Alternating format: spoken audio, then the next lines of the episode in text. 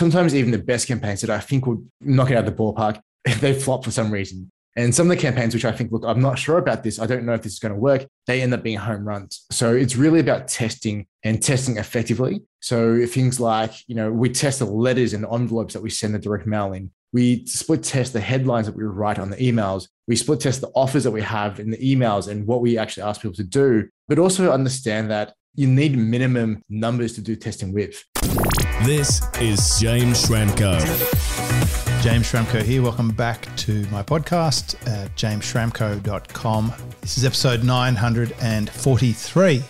And uh, we're talking about five steps for winning million dollar B2B deals with Will Wang. Great to have you back. Thanks for having me back, James. Uh, super excited to be getting to this one. Always a popular guest. Uh, we've been running a Get Lead series for a long time. You've covered a multitude of topics. Today, we're coming straight back to your core, which is doing these big deals with B2B businesses. Maybe just define the parameters around this because I believe you're going to share a case study with us. Yeah, it's actually a case study that we recently did with one of our clients where um, they're in the financial services space. Obviously, they're still a client of ours. I'm not going to go into too much detail about them, but they're in the financial services space, serving other businesses. And you know, a deal that we're going to talk about from start to finish, how we found the lead, how we helped nurture it, the sales process, and ultimately how they actually close the deal to make it, you know, a seven-figure deal over the space of the next three years. But we're going to talk about the system behind getting them that lead and that client that's worked not just for them, but for all their other clients as well. And most of them are doing deals from, you know, five or six figures and onwards. But I thought this one would be pretty cool to talk about just because it's, it's such a big deal itself. Right. So basically, they're going to earn more than a million dollars from this process that we're sharing today over the next few years. But it can also apply to other businesses who want to bring in 10,000 or $100,000 type deals. Yeah, exactly. This is pretty much a standout. I mean, this client themselves from this one campaign has got about 20 really good leads. And this was just one lead off the 20. So they're probably going to make a, a significant return on investment from this campaign. So, yeah, excited to break it down and also look at how it happened. We'll have to come back and update it to multi-million dollar B2B deals. All right. But um, all right. So we're in, we're in the B2B space here. Can you give us a hint what kind of uh, category we're talking about for this business, just so we can relate? Sure. Um, okay, I'll, I'll, go a little bit deeper. It's in uh, collections. So financial services and specifically collections of a certain type. So that's kind of what we're talking through. It's my old background. You know, 1991, I was a trainee account manager in a debt collection firm in the city.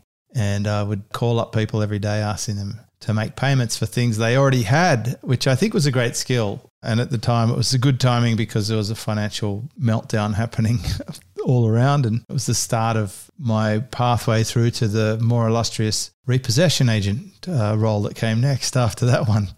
So tell us what you did. Why don't you take us through steps? Like if we're in a scenario where we want to put together a million dollar plus campaign and we're a B2B business, what would be step one?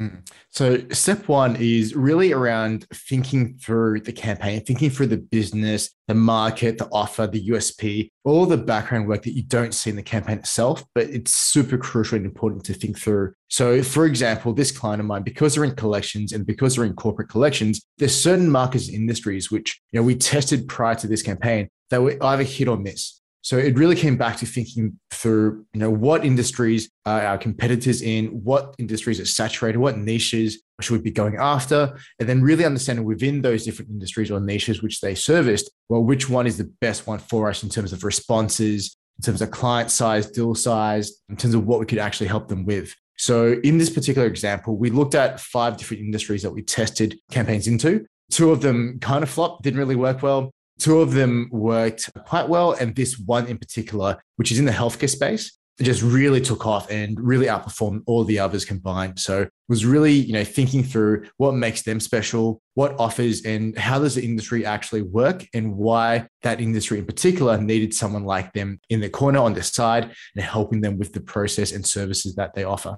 So the first step is really research. And did you take existing sales from what they'd already done, or did you have to start new little test campaigns to learn this information? Yeah, so we did a bit of both. So when we first onboarded the client, we looked at their top clients, i.e., their Dream 100. You know, what type of clients do they want? What type of clients are most profitable for them? Are the easiest for them to work with? And then we start from a pretty narrow base in terms of who they've worked with in the past. On top of that, we look at it and go, well, it seems like there's a lot within this space. Why don't we test this industry versus that industry where there might be a bit of a different use case, but not that many people might be targeting that? So if anyone's listening to, well, when people are listening to this and they're looking at it, thinking for it for themselves, I think starting with what you've done in the past is always a good place to start from. And then you can extrapolate into the future as well. But the market, you know, is such an important piece of the puzzle to get right because some markets are just oversaturated or they've been overdone or a particular strategy doesn't work. So it is important to test different things, starting with what you've done in the past. Yeah, that is it's such an interesting point. Um, some markets can be over commoditized. I'm thinking of launches, for example in the online product space, product launches are a bit pedestrian. Let's face it, in 2022, we're all worn out. But I remember back when I was still in the dealership, I ran a product launch formula for a weekend in the dealership and it went, we sold multiple millions in just three days. So it was hugely successful because it wasn't overdone. No one was really approaching it with such a strategic way of doing product launches what most of the industry was doing was sticking up uh, some balloons and putting a sausage sizzle out the front, which is a little bit boring, right? Maybe face painting if you're lucky. uh, but when we did a combined campaign with direct response mail, SMS alerts, local newspaper advertising, when we phoned up clients and had them come along, when we we really um, and we built a position of differentiation around that weekend. What I did is went to the manufacturer and asked them for one of every AMG model they had and we had an AMG drive weekend. You could come and finally drive the AMG that you've always dreamed about, but you could never actually see, let alone drive. And we got thousands of people into the dealership over that three days. And we sold a lot of cars. And we did things like had coupons that people could bring in and claim when they make any purchase. They'd get a case of this fine red wine, you know, put into the back of their car. And it was really nice. So I can see how that makes a difference. And I think it's important to score your products and offerings that you've currently got. If you haven't done that, that's probably step one. And it sounds like if you're using an agency like yours, Growth Labs with a Z.com, you'll actually engineer some little campaigns to put feelers out mm. to see where the gold might sit in them their hills, right? Get out the x-ray vision. That's right. Or just test, you know, just whiteboard the session, uh, do a whiteboard session, bounce ideas around because like your example of launches not being as effective nowadays as it was in the past there's also entire markets which i find for different types of services and products could have been overdone a little bit. So, as another example, we had a whole bunch of gurus over the past few years teaching about starting your own agency and all of this. And the markets they invariably taught about were dentists, cosmetic surgeons, construction, you know, painting companies, all those type of things that they happen to talk about, and they've just been smashed with a whole bunch of offers, and you know, every other agency is going after them. So in that case, it becomes a little bit harder to get the same cut for traction. So it's always worth thinking about you know, what your market's doing, how sophisticated they are, and how many offers in different types of businesses like yours they've seen in the past.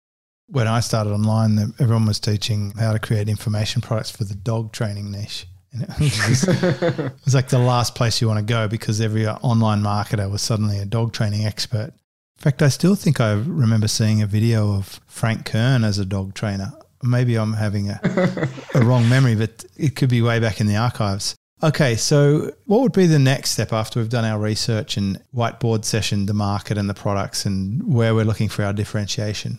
Yep. So once we've got that first part done, we go into looking at list building and also looking at the relevant message. So the next step, and this is kind of a combination of two, and we've done other podcasts in the past where we've gone in and expanded on each of these areas. But you know, once you know who your people are, what you can offer, and what makes you different, well, now you've got to get in front of them. So the next step is for us in this case study was building the list of other business owners or CFOs in this example that were relevant and who were the target market for us and could also make a decision about bringing our services or my client services on board for them. So it's all about, you know, going through making sure you've got a relevant message, making sure you're targeting the right person at the right company and making sure that company is qualified and has a need for what you actually do. And once you understand the people you're after, you've also got to understand what are their pains, frustrations, you know, what are they looking for? What solutions are they looking around for? And that will help you write the message that you need to, to go to market with. I think this is what you're probably the best in the world at, Will. You're really good at building a database and then crafting a message that will actually get their response. This is a hard skill. I think this is probably where, firstly, not many businesses are doing this. They're probably busy pumping out TikTok videos, hoping that they'll get famous. or they're doing some kind of pull marketing activity, content marketing or whatever. Not many people are doing this push where they're assembling a, a list. Some people are on the edge of it. They might have a Dream 100 guest list for their podcast. They're sort of letting people know, hey, this is who I want to talk to. This is our podcast. But you're actually saying, you know what? I'm going to grab this bull by the horns. We've got this thing to sell. We're going to go and find the people who need it. We're going to assemble a list of these people. And then we're going to craft a message that's going to make them pay attention. This, I guess, would probably be one of the most critical steps of this whole piece. Yeah, I mean, it gets a little bit technical in terms of how we do that, but it is so important because when you're after some bigger B2B companies, like my own business and my clients here, we've got a certain level of company structure or size or revenue range that we ideally like to work with. And for some of these CEOs or company owners who own, you know, 10, 20, 50 million dollar a year businesses, they're not going to be on TikTok. They're not going to be on Facebook every single day. They're not going to be watching your, your silly little dances and you know, using your services from that it's actually a lot more practical and a lot more effective in terms of the approach to go to them directly with a strong message and a strong offer. So that's definitely something that you know I think is kind of the secret sauce of what we do. Something that we do definitely do really well. So uh, you know something that we pride ourselves on in terms of our system of doing that. But it's also about personalization element and really researching every single person that we do attempt to contact. I know on things like Upwork and those kind of platforms, there's people selling list scraping services and a lot of those kind of systems and lists that people just sell. But the problem is, those are the same lists which have been hit by you know, tens or hundreds of other people and companies. And you haven't done the research, you haven't personalized, there's nothing that makes you stick out. It's still such a bad process. So when we go and build a list, we go so deep into personalization. Like we look at what blogs the business has written, what content's being created by them. Do they do podcasts? Have they won an award locally or internationally? What else is relevant in the industry or you know around the business? And we really go deep and personalize for each and single contact that we do reach out to. I think that's what makes it so important. And I think that's what also helps the message to really stand out and to get the replies from the leads that we go after. It's true what you say about people being hit by the same the, the lists are being bombarded. Um, we get approaches every single day from people wanting to be on the podcast. And the personalization is like one line. It's like, hey, I really enjoyed your podcast with Will Wang talking about million dollar B2B deals. By the way, we thought such and such would be a great guest, and here's all his how wonderful he is, and whatever. So it gets annoying. They're clearly not personalized. It's obviously being sent to a lot of people, and it's just they're changing the one line, and sometimes they even get that wrong. So this is what makes a difference. Now, people would think, oh, well, does this actually work sending out a cold message to someone? Well, it sounds like it could work to a million dollar deal or more, you know? So, yes, mm. it does. I mean, with this campaign in particular, I got the open rates and also the reply rates just before the call, and it's a 69% open rate on the emails and it's a 19% reply rate on, wow. on the emails as well. So, yeah, if you do it right, if you do it the right way, it absolutely works compare that to anyone's broadcast list, and those numbers look pretty amazing. Mm. Uh, and these are cold, right? This is fantastic. What about um, step three? What would we do next? And we've yep. gone and researched our best products. We've tested a few offers. We've figured out who's going to buy them. We've written them a personalized message. They're opening it.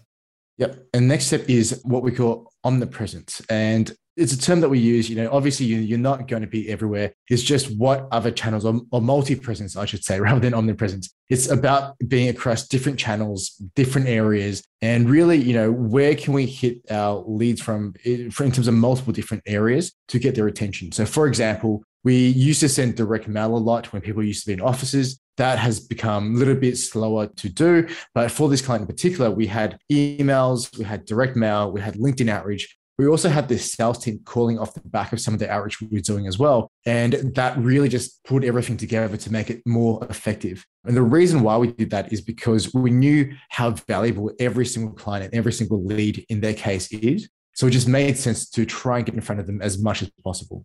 So basically, a multi-channel approach. Exactly, exactly right. Same what I did with the dealership launch. We sent direct response letters. I had the salespeople call all the customers. We did the newspaper ad. We got some PR in the, the radio. We had uh, SMS alert. We sent email. We did community stuff. So like it was hard for someone in the area not to know this was happening. Mm-hmm. And that's what this is about. I imagine they might see one contact or two and then three and then it's finally, gosh, you know, I got to pay attention to this offer because I'm so aware of it now. It's coming at me from every direction.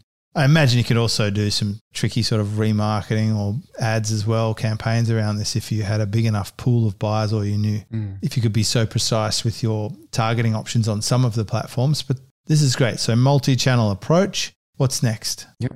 So next is testing the message. So we've already got a message that we think will work. We've got an offer and market that we think will work, but you just never know. So, it's just a hypothesis until proven, right? Exactly. With all the campaigns we do, I never say, look, this is going to work 100% because sometimes even the best campaigns that I think will knock it out of the ballpark, they flop for some reason. And some of the campaigns which I think, look, I'm not sure about this. I don't know if this is going to work. They end up being home runs. So it's really about testing and testing effectively. So things like, you know, we test the letters and envelopes that we send the direct mail in. We split test the headlines that we write on the emails. We split test the offers that we have in the emails and what we actually ask people to do, but also understand that you need minimum numbers to do testing with. So in the past, I've had clients come through where they're like, look, I've sent 100 emails out and I didn't get a single contact. This stuff doesn't work. Whereas that's not enough of a number to know if it works or not, or if you've just done the wrong thing or what the actual case is. So in this case with this client, not only did we you know, rework their offer, look at the relevant messaging, build the list, get them onto multiple channels, we also tested different messages within those multiple channels, within different people in the companies that we're after to figure out what actually works well. Yeah, nice. Remember when I was teaching myself about direct response, I designed a flyer for my local laundromat and I, I put four in, in one page and then cut them into quarters. And then I had them distributed to the local suburbs by a mail dropper. And I think I delivered several thousand, two or 3,000 flyers. And one of them was way better performer than the others. But I would never have known if I'd only tried one. Mhm. So the, the clear thing is here do you roll them out slowly or all at once with your first test? It really depends. At the very beginning of the campaigns, as you're warming up email domains and the more technical side of things, we tend to go slower. So we just focus on what we think will work, or you know, we focus on the hypothesis. And from that point on, after about two or three months, and you know, you've got some good emails being sent, good open rates, we then ramp it up, and that's when we do a lot of the testing. And who's sending out the direct response? Do you handle that as an agency or do you work with a partner or does the client have the facility for this? No, so we actually handle this end to end. With this client in particular, we pretty much got to the point where the leads were saying hey, on email, Hey, can I talk to someone about this? And that's when we actually pass it through to the CRM system to book in with a salesperson. Love it. Okay, nice. What would be the next step after that? Yep. So the next step is one that not a lot of you know, marketing or lead generation companies talk about, and it's a lead nurture process. And you know, when we first started at the very beginning of our journey, we used to be, you know, at the point of lead generation, people, someone would say, yes, I'm interested in something to do with the business, and we hand them off to clients. But more and more, we just started to see that there needed to be a little bit more on top. So we went deeper into the lead nurturing piece as well. And so with this particular client, what we did was there were criteria that they were looking for from their client. And there was a certain way of asking for it that got their leads and their clients to understand what they could do. So with a combination of email marketing, with SMS, with video campaigns, you know, and the whole process was automated as well. So when they did book into a sales call, they'd be getting nurtured up to the point where they were on the phone with the salespeople. But this was a really important step in terms of helping them to convert more of the leads. But it wasn't something that we did straight off the bat.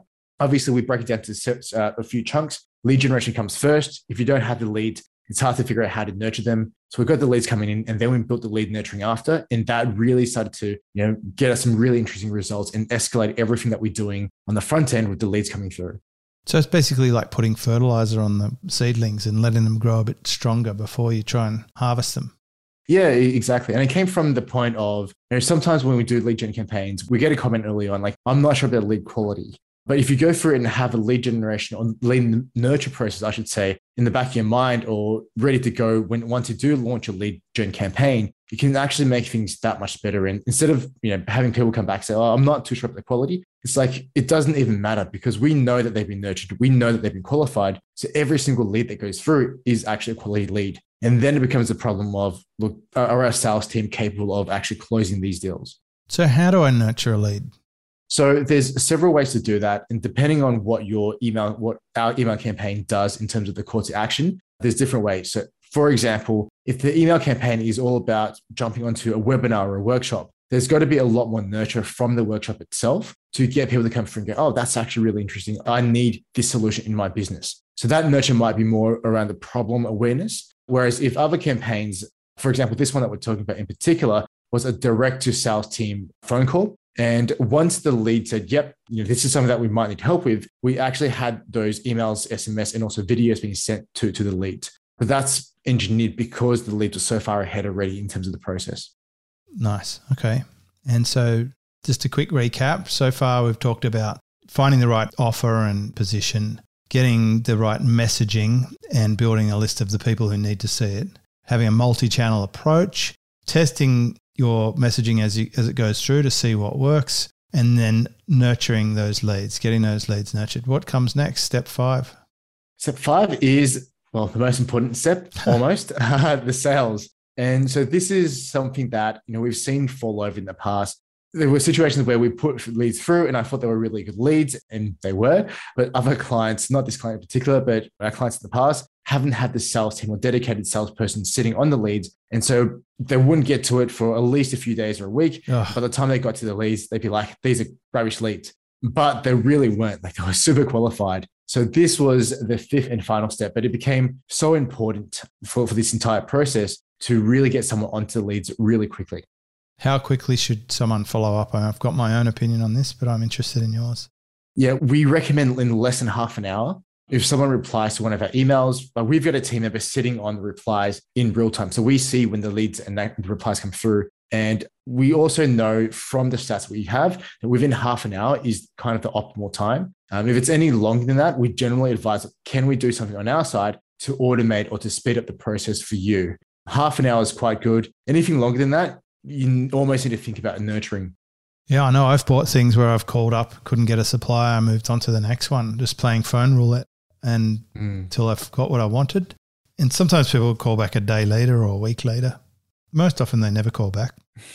yep. You know, in sales, we call this decay, right? And the longer you leave something, mm. they reckon it has a half life. Like every day you leave it, it'd get to the point where a customer would be like, sorry, who are you? I don't even remember mm. interacting with you. So that's very important to be quick.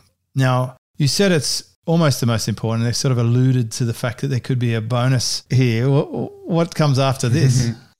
Well, actually, um, the important ones are definitely the lead gen and the sales process. And I think just in the sales process itself, one thing that I will say is that the most successful clients that we've worked with in terms of lead gen campaign either had a sales team that were responsible for following up directly with the leads, or the company owners were just so super laser focused on leads and sales and conversion. Those are, you know, what's worked. And just before I get to the bonus point, one of the things that we did for this client, which is kind of really interesting, and I think it's something that we're rolling out across all clients now that we've, we've tried it with this one client, was we built them an actual system that their salespeople could log into and screen share with their leads. And the sales system itself pretty much walked uh, the lead through the sales process. So what that meant was it meant you know that the skill of the salesperson wasn't as relevant. Now, in most organizations that we've worked in, I found that there were you know, elite salespeople and they'd be closing like crazy, and then there'd be the ones who don't do as well. So the goal of what we did with this campaign was to see if we can make the skill set or the mindset of the salesperson on the phone largely irrelevant so that there'd only be a 20 to 30% discrepancy say between a new starter and a top salesperson. So you basically want an order taker and you're doing an assisted sale. Yeah. Yeah, exactly. Just to make it super easy. And that really helped with this one up until the point where, you know, the owner of the business flew interstate to close this deal just because it was a seven figure deal. So it made sense for, for him to do that at that point. Love it. Well, what comes next then? Post sale? Next is post sale, which is kind of the, bon- the bonus step. And again, something that you know not a lot of companies focus on, where I think there's a big gap in the market. But it's about you know how can you surprise and delight your client and reaffirm their decision point when they do sign up. You know, for us in our business, what we do is we send physical gifts to clients. So we send hampers or you know some goodies or books and things like that, just to give them you know a, a feel good moment of oh this is really cool, this is great. On the other side, one of the things we think about is how can we get our clients a result as soon as possible even before the campaigns have launched how do we get them a great result so that you know they stay with us long term or they start referring to us long term because there's no better time to ask for an upsell or a cross sell or a referral than when they actually do sign up so this was something that we worked on with this client of ours closed a seven figure deal and then now they're being passed around on the network of the ceo of the newest client which is actually pretty amazing yeah, that's really refreshing to see. I mean, I used to think about when I was delivering a motor vehicle, I would say to the client, this is the start of our relationship. You know, some might think it's the end, especially salespeople. They're like, oh, done, on to the next. That's how I built a repeat referral business base because I would stay in touch. I'd actually call people up. Uh, I'd say, hey, Will, what questions do you have about your new AMG? In, not, you know, do you have any questions or has anything broken yet? that sort of stuff. um, and then I'd, I'd say, I'll let you know when it's a good time to trade based on what models are coming and where your resale value is mm. at, if that's okay with you. And they'll say, sure. And then they think that I'm never going to call them. And then I'll call them back two and a half, three years later and say, well, it's time to trade in. And uh, we would basically, I would be the only person calling them in fact, I used to call people who didn't buy a car from me. If they bought a Jaguar or a Lexus or whatever, I would follow them up as if they bought from me on the same sales cycle. Mm. Often they'd say, Yeah, I think I made a mistake. I regret not buying that car. And they would often trade it in on a Mercedes Benz. So that was a really completely rare event. Nobody follows up. It's still in sales. No one follows up. No one follows up quickly. No one actually gives a shit about the customer. This is these are rare things that if mm. you can do, you'll be ahead. And I love this bonus thing post sale. I think that's where all the magic happens. Mm. If you get a great result for a client, they can't help but brag about it at the next business meeting with their peers and colleagues.